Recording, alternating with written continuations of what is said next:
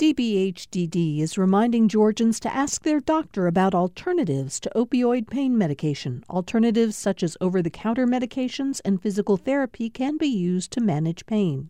More information at opioidresponse.info.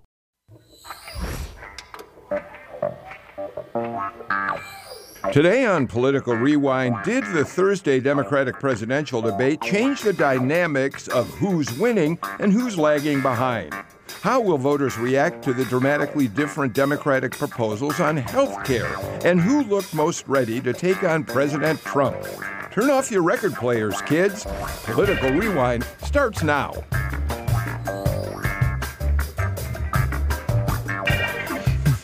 Welcome to Political Rewind. I'm Bill Nigut. So glad to have you with us today. We do a lot to talk about in terms of the uh, presidential debate, but we also want to talk about some important issues right here in the state of Georgia. We'll do that with Jim Galloway. Of course, he's the lead political writer for the Atlanta Journal Constitution. You read him on Wednesdays and Sundays in the newspaper, and he oversees the Political Insider blog at ajc.com. You got a column for Sunday already? We usually see I got, it. I got a. Oh, it's I've tweeted It's it online? out. It's on. It's online. It's What on is the. it? It's it's on ballot building, being done by Republicans and Democrats. Okay, good, good. So you can read that online at ajc.com or wait for Sunday morning when you get your newspaper in your driveway.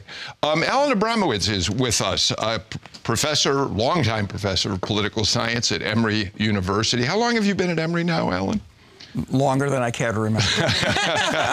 no, I've, I've been there since 1987. Um, okay. However and- many years that is. Um, and uh, Alan, we usually really love having you come on. You've got when you're published a new book, and I'm really glad to have you here to talk about the debate, among other things uh, that we're going to discuss today. Thank you for being Glad to be here. here. Amy Steigerwalt, professor of political science at Georgia State University, a regular on our panel, is here. Thank you for being here, Amy. Thanks for having me. It's good to be here. Um, we talk about your books too. You've written on the issues of women in politics, the electability of women in politics, among any number of other subjects. Yeah? Yes. Great. And we have a first time panelist on the show who I'm really thrilled is with us, Mo Ivory.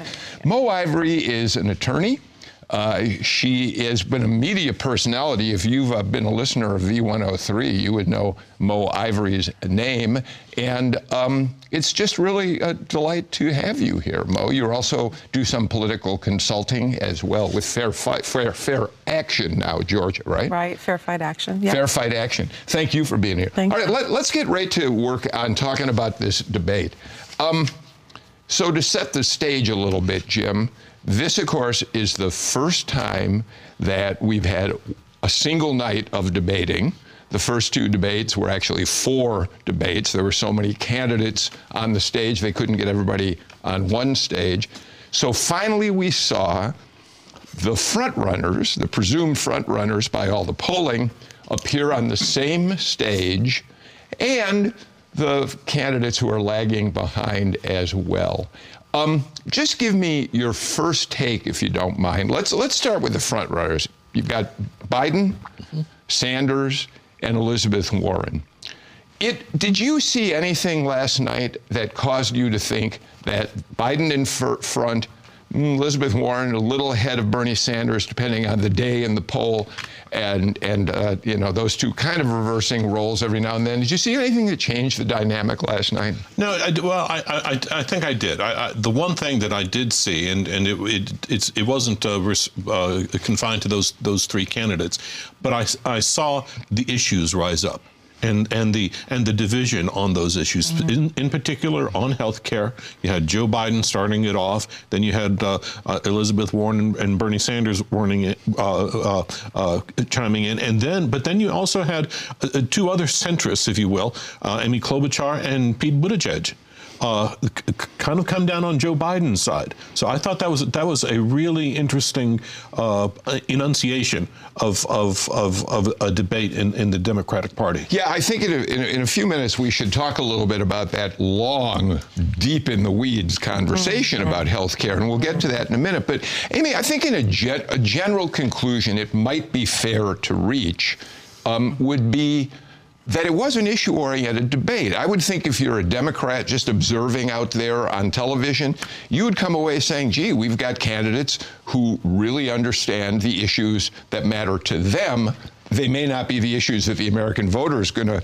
uh, go for uh, next November, but these are a bunch of smart people who really care about the issues. Is that fair uh, characterization? I think that is very true. And I think one of the things that we really noticed from this debate from the last one is that let the candidates have longer answers and mm-hmm. longer time mm. to speak, which allowed them to give more nuanced policy discussion. And it was very clear that the candidates wanted to discuss policy. They wanted to, at times, get into the weeds and be mm-hmm. able to make those. And so I think that that was really robust because it really was a very issue uh, centered debate on that level. And I think that was really helpful for, you know, moving us forward in the Democratic primary. So the same question uh, that I asked Jim, because I'll, I'll, ask everyone, anything that changed the dynamic of who's leading in this uh, race? Is that who's going to be leading when the polling shows what, what the impact of the debate was? Probably not. Uh, my guess is what we're going to continue to see is it's that jockeying between those top three. Um, the trends line so far has been Biden slowly ticking down, and particularly Elizabeth Warren slowly ticking up. She's made probably the most jump uh, since really all of the debates have started, and there wasn't a lot that came out of last night that I think is going to change that. But I think that's probably again our top three. Alan, so what about that question first? Much of a change? I don't think we're going to see a big change. Um, I wouldn't be surprised to see Elizabeth Warren continue to gain ground relative to Bernie Sanders. Um, to me, Bernie Sanders came across as rather strident. Um, his issue positions are hardly distinguishable from Elizabeth Warren's, but stylistically. Mm-hmm. you know, I think there's a big difference between the two of them, and that helps to explain why she's been gaining ground on him. And I think that happened last night. He sounded hoarse to me. Also, yeah. I'm not sure what was going on there. Apparently, he is hoarse. Yeah, right. And that understandably, made, that made us kind of. He does have a. You know, I know that the people who love him love him, yeah, and they still will. But he does have a somewhat abrasive personality yes. on the campaign trail. The right. hoarseness of his voice didn't help that right. last so night I, from so a stylistic. I, so I think that came through. And so we, we may see some movement along those lines. I thought Biden did pretty well, actually, in defending himself and getting Amy Klobuchar and Pete Buttigieg to come in and kind of uh, join with him in attacking uh, the Sanders Warren Medicare for All plan, I thought was helpful to him, actually. There may be some movement among the also rans. Um, so Beto O'Rourke, I thought, had a pretty good mm-hmm. night. I wouldn't be surprised to see him move up a few points. But I don't think there's going to be any shift between the top three and the rest. I mean, I think they'll, we'll continue to see that divide. You know, Mo, there were two different divides, uh, it seems to me, on that stage last night. The front runners and everybody the also rans, everybody else. And the liberals and the moderates. Yeah. Uh, the liberals, of course, as Alan just said, uh, represented m- most particularly by by uh, Warren and Sanders. Um, the, the, thing that was of great interest to me last night was that nobody touched Elizabeth Warren. I mean, here she is, as Amy just said, moving up in the polls. Uh, she seems to be gaining popularity, big rallies for her out there across the states that she's been campaigning in. And she went untouched the whole evening. What's going on there?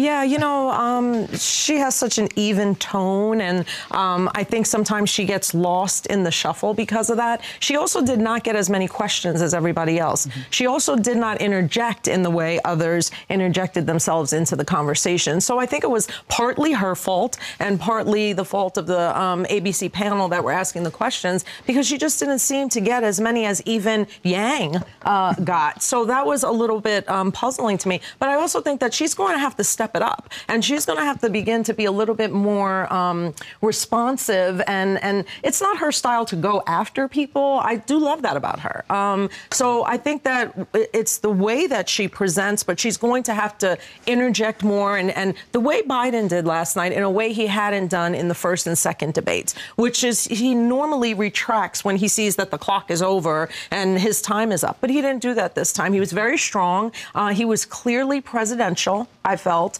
And um, I think that she's going to have to sort of take that tone on in order for her numbers to continue to rise. Uh, you know, I, I, think I think I would just disagree just ever so slightly with Mo, with Mo here.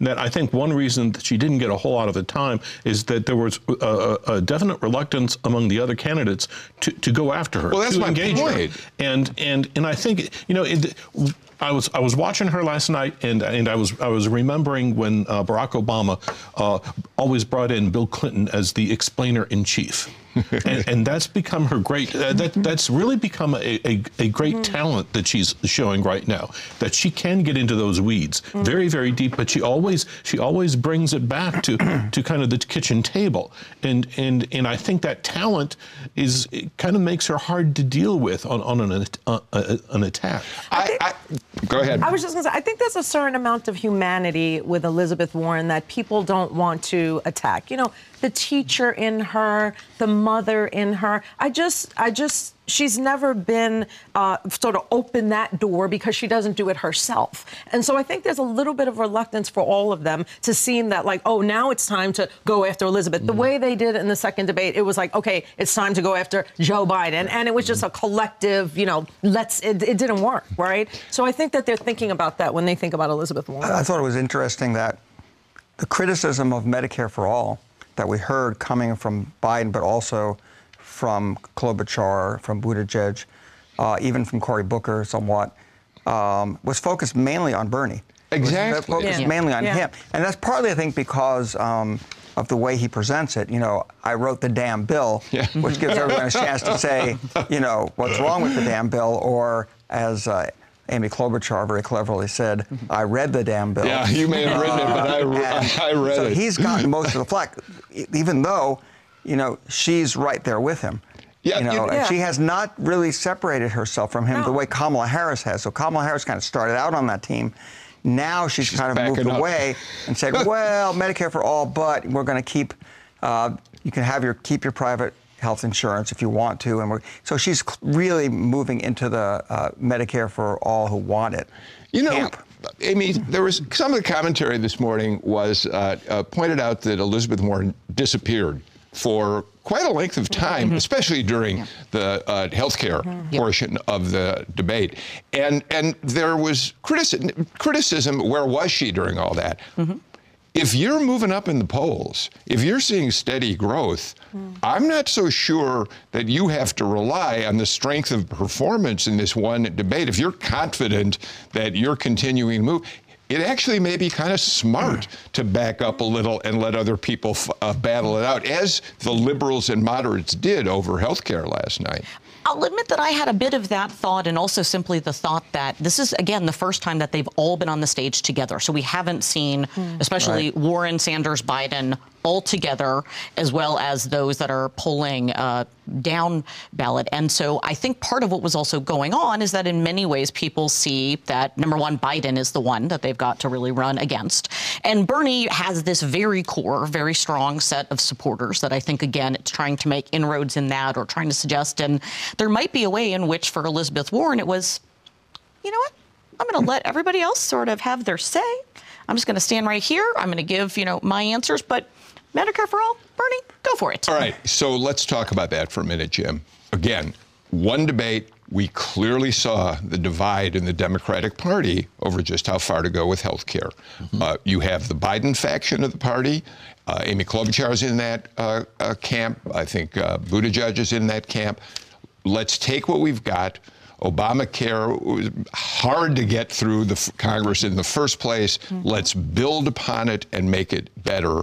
And then, of course, the liberals, the Warren and uh, Sanders faction, saying, scrap it, let's have a single payer system.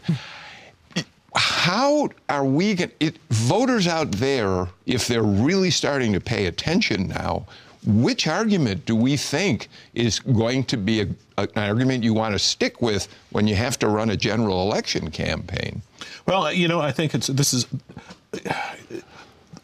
One thing that, that, that, that Biden has not done yet is, and it's, and it's hard to during a primary because you don't want to discourage your voters, but he has not reminded people exactly how hard it was for Barack Obama yeah. to pass anything yeah. Yeah. and what a, what, a, what a tribal reaction he provoked when he became president. Mm-hmm. And that reaction, look, look, yeah, uh, even if Democrats win uh, in November 2020, uh, and uh, Alan, you tell me if I'm wrong here. I don't think the world changes.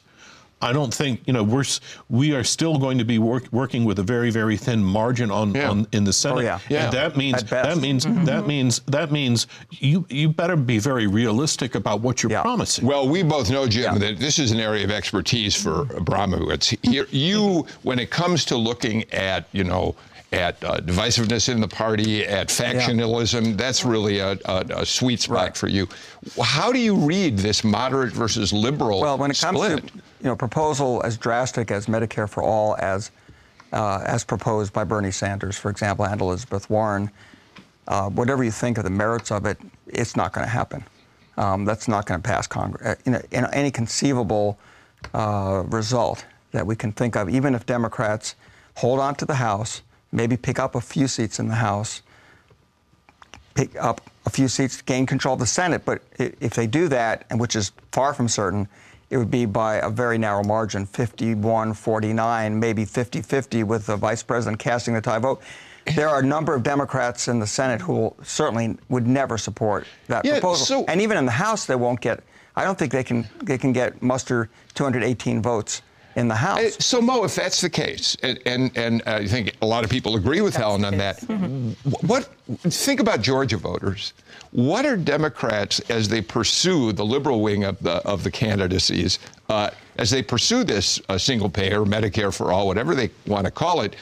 What do you think they're doing to Democratic voters in a state like Georgia? Uh, confusing them. I think it would just really, Jim. I think you made a really good point. When you have a success, um, you know, however people understand it in whatever capacity they understand Obamacare, it was branded as a universal plan for everyone. If if Biden could just ex- use that branding to his um, advantage and then say, but I'm going to fix the things that people didn't like. I think voters can understand that. I don't think any voters think we're about to overhaul the uh, healthcare system again. And yeah. so I think it's a mistake to keep. Um, it was very confusing for people. I last night was in D.C. when I was watching the debate, and um, I was with a group of um, folks that were in town for a big conference, and um, there were a lot of gasps and and oh, that's gonna that's gonna make our voters go away. Oh, that's gonna deter people. They don't understand what it means that you automatically have to go into this um, system. So I really think it's a mistake to do that. Uh, I think we should stick with sort of that's why there's marketing and there's there's there's an attachment to a name that people can understand. And I think that Biden did a good job last night by saying, we we we have Obamacare. Let's fix yeah. it and expand and, it. And I yeah. thought that was several good. of the candidates. Mm-hmm. So, Amy, uh, policy is another is a real area of strength uh, for you. Mm-hmm. So, basically, uh, kind of two questions uh, around uh, all that, picking up on what we've been discussing. Um, one of them is uh, if if do I, as a viewer, and I think of myself as someone who pays pretty close attention to politics. Mm-hmm. I was lost mm-hmm. in that entire yeah. section of the debate mm-hmm. about single payer, about mm-hmm. do you have to opt in? Do you not have to opt in? How are you? I, I just, I thought that Kamala Harris, in some ways, brought Democrats to the kind of message Mo was talking about when she said, all of us on this stage believe in universal health care. However, we want to get there, we believe exactly. it's your right to be covered. Mm-hmm. It, and, and, and Donald Trump spent the first year of his right. presidency mm-hmm. trying to dismantle it. That's the choice you have. That's the kind of statement that people might be able to rally around. You get into the weeds on some but, of this but it's stuff. Not, it's not a statement you can make until until you're down to one, two, or three candidates. Well, and I think well, that's where the difficulty right. is, is sort of is talking about the framing and how it is that uh, they want to present this on sort of a policy side, right? Because again, even though this technically was the longer debate answer version, they still got at most 60 seconds. And a lot of this is incredibly complex. It's about trying to get to also also the same end goal. I mean, I think that is really very true. Everybody is about how do we expand access? How do we do that? It's certainly not a going uh, back and forth. And Yeah. so it's getting lost in that framing because what they are allowing them to do. Um, particularly the Republicans right now, by having sort of the fight they're having, is they're allowing Republicans to be able to frame it as Democrats want to take away something. Right. And no one is really doing a good job in saying, well, wait, this is about, it's not about insurance, it's about access, and we don't want to take it away. And there was a little attempt at that, but not very well last Here, night. we're, let's start playing some sound uh, from the uh, debate. Here's Kamala Harris making the point that I just talked about. Everybody on this stage, I do believe, is well intentioned and wants that all Americans have coverage and recognizes that right now 30 million Americans don't have coverage. But at least five people have talked, some repeatedly, on this subject, and not once have we talked about Donald Trump. So let's talk about the fact that Donald Trump came into office and spent almost the entire first year of his term trying to get rid of the Affordable Care Act. We all fought against it, and then the late, great John McCain, at that moment at about 2 o'clock in the morning, killed his attempt to take health care from millions of people in this country. All right, so Jim, your point is that as long as you've got a larger Democratic field, everybody's going to have their own health care plan. You can't expect them all to get on the same page. They all they all want to be able to differentiate. Right, themselves. right, right. Okay, um, let's let's talk about the other divide on the stage, Alan, and that was the front runners and those who are Right. trying to gain oxygen. Yeah. And first question about that is, it's you know people keep saying, well, it's still early. But if you're out there looking to raise money for your campaign that you'll so you'll be able to keep moving forward, it's not too early at all, is it? No, it's not. In fact, it's getting pretty late.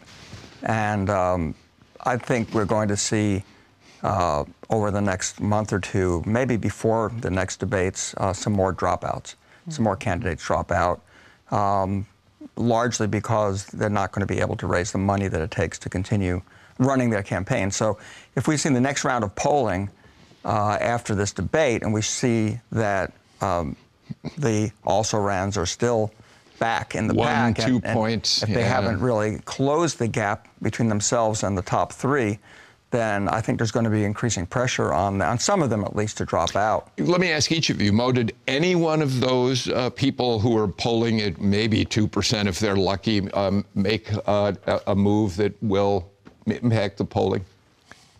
You know that, that that's hard. I really thought that Cory Booker was good last night, and that every time he had the opportunity uh, to speak, he sort of gave a mini TED talk on the the right things that America needs to do and the direction that we need to go in. So I would hate to see him drop out, even though he's polling at one two percent, because I feel that he adds something to the conversation. Beto O'Rourke had a standout night, but obviously because they were in Texas. I mean, that wasn't hard to figure why, you know, he would stand out in that way. So Yeah, but his message about I'm going to take your assault rifle, I'm going to come into your house essentially Yeah, and grab that your was- yeah, guns. It yeah. might have been, it might have played well in the hall last night for, And among that's it. liberal Democrats or Democrats, but oh my gosh. Yes, absolutely. Yeah, but but- if, if you think about the impact that he had just last night, I think he had a breakout for that moment because of where they were, a lot of factors. I thought he did very together. well. Um, you're right. I mean, that's a that's a that's going pretty far, and we didn't hear any other Democrats joining in Yeah. and going that far. Some are saying they want voluntary buyback Right. programs for these. Let's listen weapons. to Beto O'Rourke uh, when he talked about that. In Odessa, I met the mother of a 15 year old girl who was shot by an AR 15. Mm-hmm. And that mother watched her bleed to death over the course of an hour because so many other people were shot by that AR 15 in Odessa and Midland. There weren't enough ambulances to get to them in time. Hell yes, we're going to take your AR 15, your AK 47. We're not going to allow it to be used against our fellow Americans. Amy, uh, he did very. All of the people who got a chance to mention this on the stage last night complimented Beto O'Rourke for how he handled things after, particularly El Paso. But he didn't get much of a bump in the poll. I mean, I. I think he sincerely cared about his community, so I, there's a way in which I'm a little uncomfortable even framing it in such stark po- political terms.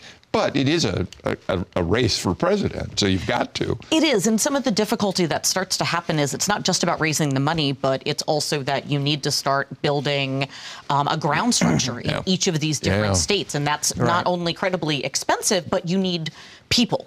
And so again, as we sort of get farther along, you're going to have a lot of those who would want to be on the ground saying, you know. I would like there to be fewer choices, right? This is getting too much. It's dividing it. It's spending too much money to be able to go between this. And that's really where the difficulty is. So you saw, I mean, cer- certainly Andrew Yang tried to get attention. Um, I'm not sure that it worked particularly Yeah, we'll well. get to that a little Um, later. and I think it's also He had some interesting right, lines. his- you know, and his foreign policy answers also sort of suggested that he was a bit out of his depth. So that was, you know, so that sort of affects it there. Um, on the other hand, um, I think Senator Harris had a really good answer uh, this time comparatively to other ones about her criminal justice background Yeah. and um, being Attorney General. And the surprise there was perhaps Klobuchar's response that she didn't seem um, as prepared to be able to answer Yeah, that one. yeah, And so, yeah, which I is one she should have been prepared she should have been. I mean, honestly, because that was not kind of a surprise that that was going to come. And so I think we're starting to see it. I mean, the problem is, is if you haven't moved at this point, and particularly if you haven't moved by the October debate, you're probably not going to move anymore. Yeah, Galloway. Yeah, uh, just if we can go back to Beto O'Rourke. Sure. Uh, uh, n- number one, I don't think he'll, he's he's ever going to be president. At least not not in the next eight years or so. Wow, that's a Yeah. sweeping and bold Yeah, I know, statement. I, I know it is. Uh, and yes, he was He's in still a young guy, though. Uh, Yeah. yes, Yeah, uh, he's and, and yes, he was. He, he, he, he was. He had a home home field inva- advantage in Texas. Yeah. But I think also that he is is seizing on. A, a new issue for that's that's that's got political momentum for the first time, Right. and he's something of a trailblazer Yeah. on on that issue. Yes, he is. And and and even though he's you know some of the lines he's using aren't aren't politic, I think he's I think he's he's he's grasping onto an emotion uh, that that that people might resonate with him. All right. I've teed up for you, Mr. Galloway, what I think was one of the really premier moments of the entire evening. It was an effort by Julian Castro hmm. to move up by attacking the frontrunner, Joe Biden. And I thought, we'll play it, and then you get first shot at this. Let's listen. But the difference between what I support and what you support, Vice President Biden, is that you require them to opt in. And I would not require them to opt in. They would automatically be enrolled. They wouldn't have to buy in. That's a big difference because Barack Obama's vision was not to leave 10 million people uncovered. he wanted every single person in this country covered. My plan would do that. Your plan would They not. They do not have to buy in. They do not have to buy in. You just said that. You just said that two minutes ago. You just said two minutes ago that they would have to buy in. You said they would have to buy in. have to buy in. If she Uh, qualifies are for you- are you forgetting what you said two minutes ago? in- All right. Ooh, ouch. If you're going if, if you're going to attack somebody's memory, make sure you're right. Yeah, he was wrong. and this one, and, and Yeah. in this case, he wasn't. Uh, although I will tell, look, uh, I agree with Mo. Joe Biden did perform very well, uh, his his best debate yet, but that last question on race was completely befuddling. Yeah, yeah. Uh, I don't have that, unfortunately. No, no, but but but here's and here's wh- what's interesting about this. Okay, is Biden is is is the one is the candidate in there with with the highest level of African American support. Mm. I think 35 percent or so. I mean, it, it- the numbers are really. inc- He unveiled uh, something like what 200 state uh, uh, African American state lawmakers backing him up That in the day. hours before the debate. He's got Keisha Lance Bottoms uh, uh, uh, uh, campaigning for him in South Carolina next weekend, and and but it's it's the issue on which when he's put on the spot on stage that he can't Yeah, talk but about. okay, but Alan, I, he's right, of course. But Alan, two things coming out of this. Number one, let me ask you to respond to the Julian Ca- Julian Castro. Yeah. I mean,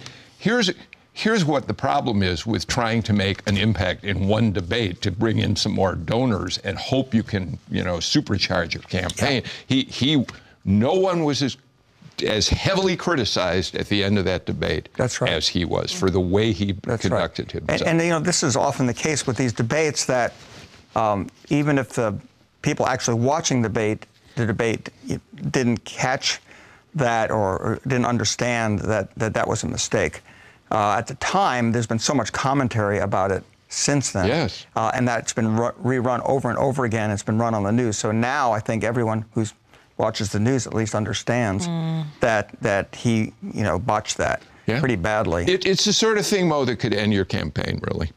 I think it might be the thing that ends Yeah. his campaign. Yeah. Um, and it certainly ends any um, thought that he could have a position as a VP pick or Right. anything like that. And so it was just really unfortunate. I wondered uh, if he thought the roar was a support roar, not a necessarily a, oh my gosh roar. Um, and that kept him going. Because I, I did go to the first debate that was in Miami, and it is a little hard inside of the uh, debate hall to really understand if it's a, a, a heckler, a protester, or an applaud at, at the first moment. So I'm imagining that if you're on the stage, Yeah. it's even farther Yeah, away it from feels, you. That's Yeah. exactly. Yeah, it- right. yeah. Let me turn to the other thing. But what Jim said, Yeah. I mean, he's right. I mean, at the end of the debate, Biden completely botched the question about race. But he's botched any number of comments he's made about race, and it hasn't had a single impact on his support among African Americans. Yeah, I mean, you know, African American voters love Joe Biden, and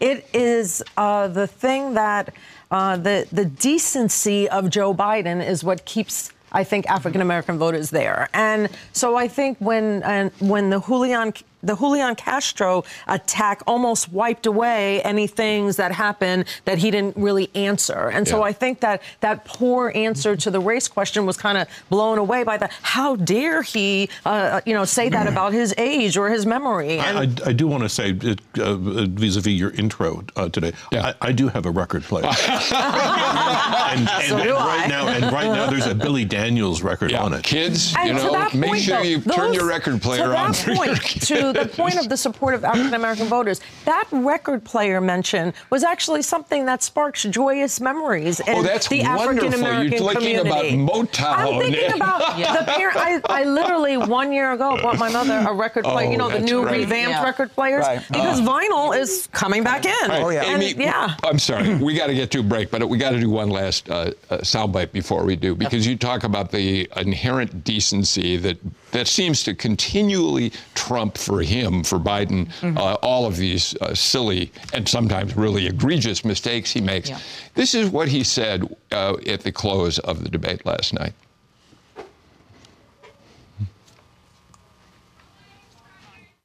When you get hit badly, whether you're losing a job or you're raising a family like my dad, where you have to make that longest walk up the stairs to tell your kid you can't live here anymore, dad lost his job, you know, we, we've all went through that, some form or another. And it just takes, it just, for me, the way I've dealt with it is uh, finding purpose. And my purpose is do what I've always tried to do and uh, stay engaged in public policy. And, but uh, there's a lot of people that through a lot worse than I have get up every single morning, put their feet one foot in front of another without the help I had. They're real heroes out there. Some Thank real you, heroes. So unfortunately, we didn't get the front end of that, which was the really powerful one. He, what are the challenges that you've had to overcome? Right. Is the question. He Right. talked about the fact that his first wife and uh, two of his children were killed in an automobile wreck. Exactly. That he was just elected to the U.S. Senate from Delaware at the time, hadn't even been sworn in. He still had kids at home who were recovering. Uh, he would get on the train and go to Washington to the Senate every and come home every night. And then, of course, he talked about the loss of Bo. So that was really the powerful part of what he said at the close. And and that human human mm. humanity mm-hmm. comes through every time. I was on the train when he announced in 1987 for the White House. We got an opening speech in um, in Wilmington mm-hmm. from him, and then we all boarded all of the mm-hmm. press, the train to go to Washington to symbolically show mm-hmm. what he'd been doing. That's one of the reasons that it's hard. You know, people love him despite all the mistakes. Exactly. I mean, he's particularly good at that, and especially if we talk sort of as a contrast of who we know will be the opponent Right. um, in the in the in November is that we have right he has empathy, which is something Right. that Donald Trump has really struggled He's, with. he's got one other thing. Decency. He's got Yeah. one other thing going for him that I think helps to explain that support that he's getting from African American voters in particular. And of course, that's having been Obama's vice president. Yeah, sure. that doesn't And hurt, so does he it, can Jim? constantly talk about Barack this, Barack Yeah. that, what Well, I did with I- Barack. And you know, and last night, another thing that was interesting was that in contrast to the earlier debates, all the candidates were praising Obama. Uh, and I think they mm-hmm. this was an kind of an attempt to correct for what they had done before. Yeah. Because Obama is very popular with Democratic oh, voters. Absolutely. And that serves, uh, serves Biden very well, but especially with African American voters. I got to get to a break. You got one last quick comment before leading no, into the break? To, to, Alan's, Alan's point, I think that's one of the, that's I mean that's one of the reasons they they they went back and and and started uh, talking up Obama is because right. they realized there's no wedge that can drive Obama and Biden apart. That's right. And to your point, I think Julian Castro made a mistake by not uh, talking about his involvement with the Obama administration right, and using it as a tool yeah. in the yeah. same way that Biden did. And I thought that was really a mistake. He could have had an alliance in that. Really, President Obama came out as one of the winners of the debate last night. Absolutely. Yeah. And the other part of it is that a lot of people, right, the polls keep continually showing that Democratic primary voters emphasize electability right. over whether or not they actually agree on all the issues with the candidate right. that they right. support. And I think, again, that goes towards Biden. All right. This is an all-star panel. I, I, mean, I don't even want to take a break, but we've already gone about like 40 minutes, so we'd better get it done right now. This is Political Rewind. We'll be right back. See, I, Time is running out for your chance to win a St. Simons Island getaway for two and give our fall fund drive a head start. Go to gpb.org and click donate, and you'll also enter to win this vacation with a three night oceanfront stay at the King and Prince Beach and Golf Resort.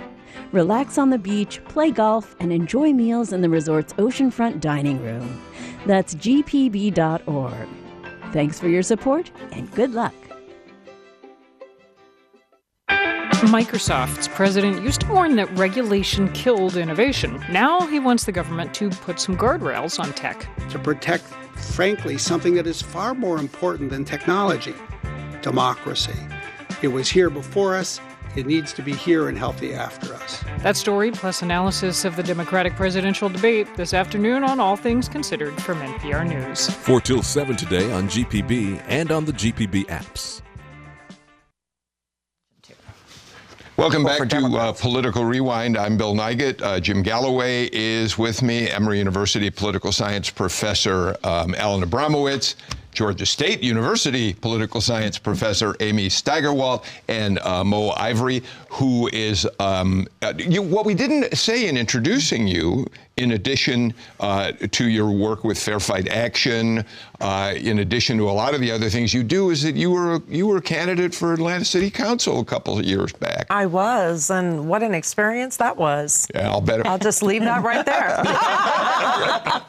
right and and people who are devoted to V103, and boy, there are a lot of them in this town. Remember you well from your uh, time uh, working over there. It's really a pleasure to have you on for the first Thank time. Thank you so much. Let's, if, if we can, let's do one last thing. You know, let's leave the d- debate and move on to uh, uh other issues. But we can't go without playing Andrew Yang's idea. Andrew Yang, for the entire week before the debate, kept talking about the big surprise announcement he was going to have. Here it is. That's why I'm going to do something unprecedented tonight. My campaign will now give a freedom dividend of $1,000 a month for an entire year to 10 American families, someone watching this at home right now. The, the, really rich moment in that, Jim, was the next person to speak right. was Buttigieg. and the, the, single shot of Buttigieg, he stood silently absorbing that for about 20 seconds. and then he said, well, that's an original. That's I think what he's, he's done that with a couple of families uh, out of his own pocket.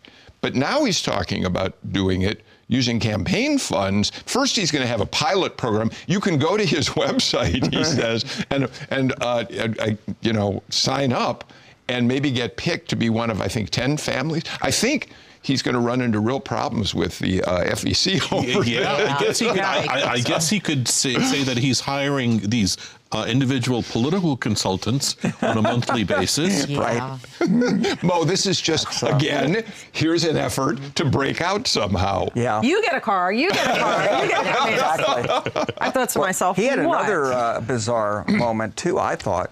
where he made the comment that I'm Asian, so I know a lot of doctors. Was Yeah, what that was, was- I mean, was that supposed to be a joke? Do you imagine, I- I Alan? guess it- assume I so. think he's, Yeah, I he's think gone he there before. He's gone there before. Yeah, Yeah. I, I think it was supposed to be humorous, but I'm Jewish, and I know a lot of comedians, and that wasn't Yeah. funny. Yeah, yeah. No, you're, you're right. It wasn't funny uh, at all. All right.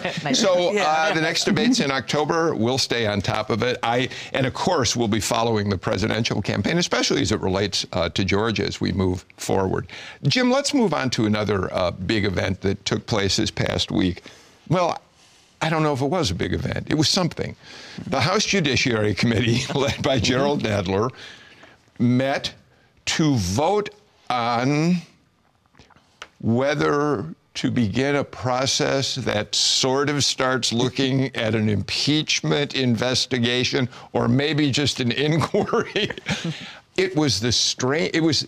It was based on the fact that the House Democrats can't figure out what the heck, can't have any unanimity on what they want to do about an impeachment of Trump. and and what to call, and what to call it. And you had Yeah. uh, you had three Georgians on that committee. Yep, you, had, that's- you have D- Doug Collins, uh, the ranking Republican. Then you have Hank Johnson, and you have Lucy McBath. Right, right. And and of, of those three, Lucy McBath is the one who's who's really kind of on the on, the on the uh, on the on the spot in terms of a a, a reelection bid in the Yep. sixth district, and she's thinking about a U.S. Senate run. Yep.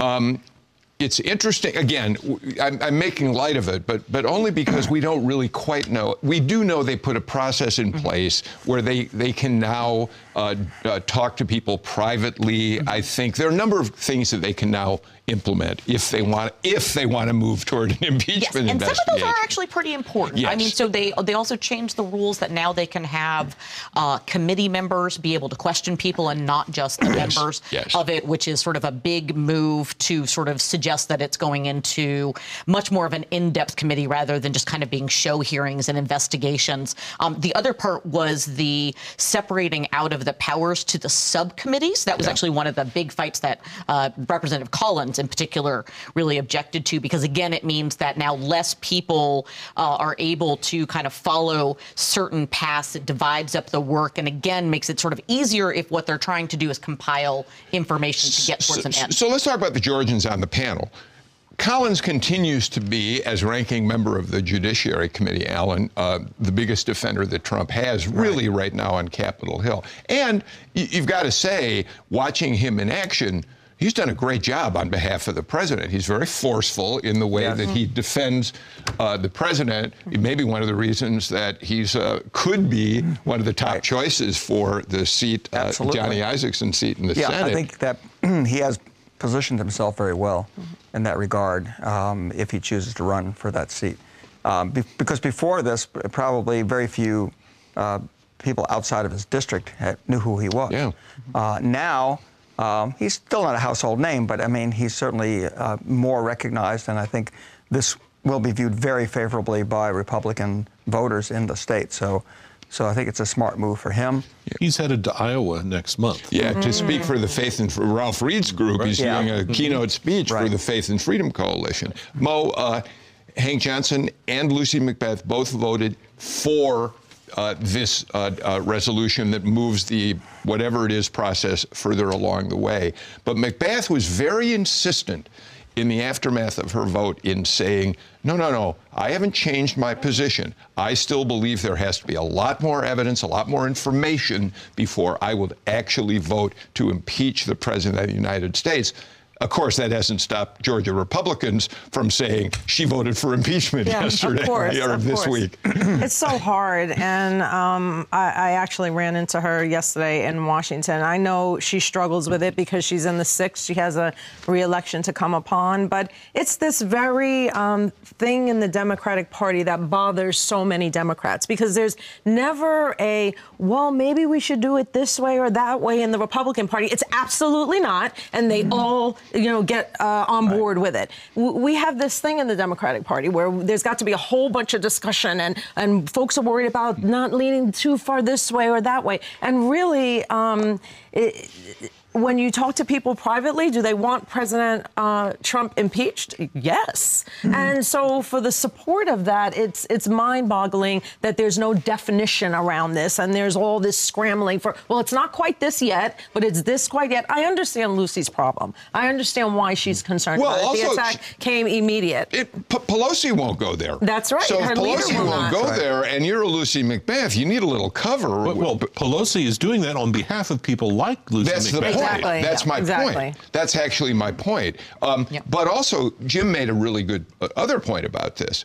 McBath may be uh, deciding right now whether she, in fact, is going to run for the U.S. Senate rather and drop Yep. out of the campaign for the sixth district. And that puts her again in a sort of a precarious position in terms of No, all it actually this. puts her in a safer position because she Oh, can say, Yeah. if really? I'm, I'm, I will be a member of the jury as a member of the Senate, so I just really need to stay stand back. Oh, that's interesting. Yeah. Oh, I, Yeah. thank you. I would agree with that. Thank yeah. you. Okay. This right, is- because I mean, the House gets tasked with if they want to put forward articles of impeachment, right? They're the ones who say here are the charges, but then the senators act as uh, the jury and then do sort of that vote. And so it is that the initial step is sort of more of a political partisan one. I mean, not that the impeachment vote itself is not, but it does change it. And I think that you're right on that. And I think the other side of it is that there has been a lot of confusion about sort of what is going on, what are the things that people are even looking at, what are the standards, where have we put it that I think we're going to have to grapple with for a really long time. I mean, it, it almost seems quaint to think Well, back about the scandals we've had. You know, I, I don't think there are going to be 218 votes uh, in favor of any article of impeachment in the foreseeable future. I don't see that happening, and time's running out. It's Keep, the an- reality. keep an here. eye, keep an eye on John Lewis. Well, that's you know Yeah. what. Yeah. Let's do this. I we're. I'm just really interested in what the panel has to say, so I'm sort of neglecting our breaks, but I better get to our final one. We'll come back. Let's talk about what Jim Galloway just mentioned on Political Rewind. Yeah, let's. GPB's Fall Fund Drive starts soon, but the time to give is now. Your contribution at gpb.org before the drive starts will do twice the good. You'll support the programs you enjoy, and your gift will be part of our challenge fund to inspire others to join you in supporting GPB during the fund drive. You'll also have a chance to win a St. Simon's Island getaway to the King and Prince Beach and Golf Resort. So please go to gpb.org and click donate, and thanks. What do Renaissance paintings, the gardens of Versailles, and Washington, D.C. all have in common? They've all been designed with geometry in mind. I'm Ira Flatow. This week on Science Friday, how this ancient field of mathematics, invented by the Greeks, shaped our modern world. That's on Science Friday from WNYC Studios. Join us for Science Friday this afternoon at 3, right here on GPB. Same way she had been behind District. gun legislation. Yeah. I think That's we're right. back. Oh, we started already. Can't I stop got- talking. you know what? You all, you know what? We should just keep the cameras rolling. We should put this show in a little box in the corner because these, this is such a great panel. They keep going. Bill, All right. let me just say this one thing real quick Of about course. Lucy McBath. Um, the people in the Sixth loved Lucy for everything she stood for. You know, when her son was murdered, she stood up for gun rights. She joined this coalition of mothers, and they voted for her because of her passion for that. So I don't think if she would have joined in passionately about impeaching the president, that those same voters would have said, "Oh, well, now I can't vote for Lucy." They're in for Lucy, and I think that you can't start changing yourself when you start getting into this political game. And I just fear that that could happen, and I don't want it. And to. the other side of that is that uh, I, I don't think she's going to win over many Trump supporters uh, in her By district just- right. um, and Republican voters by uh, you know opposing this or, or right. being, appearing to be very reluctant to support uh, the, the move toward impeachment. So, yeah, I, I just I don't think that she's helping herself. there. Okay. Uh, uh, Jim, uh, you know, John Lewis made a comment that's probably more uh, dramatic than many of the other things being said about impeachment. He said, uh, what's the exact, I'm moving to the, e- what my, was my it? My time is almost. My time is near. My time is almost oh. here. If John Lewis comes out and says we need to impeach President Trump. What's its impact on the House? Well, number one, you have got intense pressure from four, four other uh, Democrats uh, from Georgia. McBath, uh, Johnson, David Scott, and Sanford Bishop, uh, he, he, he would lead the way of the Congressional Black Caucus, and that would probably that would that would that would that would put uh, Nancy Pelosi in a position. But you know, in a, so so in a way, John Lewis is also kind of the bulwark against against impeachment at this point. Yeah, uh, he's. I mean, he's kind of this moral voice that has that's going to have say so over this. I, I, find I find that very intriguing. Did you? Uh, which who talked to? This was this was uh, this was a, a, an interview that he did with Politico yesterday. Okay, so I guess the reason I'm asking that is, I mean, that comment could mean one of two. That could mean I'm moving to the point where I think it's too, too late, and I want to ask Alan what that means, too late. Mm-hmm. Uh, or it could mean I think we're going to have no choice. We don't really know, do no, we? No, no. Okay. I mean, he's, he's walking a very fine line. Right. Alan, why is it getting I, I mean, first too all, late? I, I think the problem they're facing is that they need testimony from some of the people around Trump mm. to really seal the deal uh, uh, uh and convince uh, enough Democrats to get to 218 votes on an article of impeachment, and I don't think there's time to do that. I don't think they're going to be able to compel those people to testify in time mm. for that to happen. And then if we get much later and into 2020, it's an election year. Yeah. And again, I, I think it just makes it even more difficult. So I think the reality is that this is never going to happen. I just don't think that they're going to vote on articles of impeachment because I think the priority has to be on what do we need to do to make sure Trump is a one term president, mm. not to try to kick him out of office, uh, which is not going to happen anyway because obviously the Senate would never vote to convict him. Um, you know, to, to, to, get rid of him a few months before his term would end anyway. So, uh, Mo, and then Amy, I'd like to get you on, on, this too. You talked a little while ago in another context about uh, marketing, branding, uh, uh whatever. Um, I've heard any number of analysts say something I think is fascinating. Um, you can come up with articles two, three, four, and five for why Trump ought to be impeached, but you need the marquee issue. What's article number one. Oh. Does that make sense to you? Yeah. Wow. I'm not asking you to oh, tell us what okay, it is. because I was thinking I come up with this fast. The, no, in fact, the point of that statement has yeah. been there isn't yet one right. that they've been able to identify. Sure. I don't know it, how true that seems, but I'm interested in your yours and Amy's thoughts. You know, I, I, had never heard it put that exactly yeah. that way um, before, and and coupled with what you're saying about the timing, you know, that could really be it. And and inserting John Lewis into this, like you said the moral voice of America um, could be. Uh, it could be either they can't find that number one or they're really close to that number one. And so I don't, you know, I don't know the answer so, to Amy, part of that is you could look at the Mueller report and see the 10 plus mm-hmm. incidents that he uh, defined that show obstruction by the exactly. president. Yeah.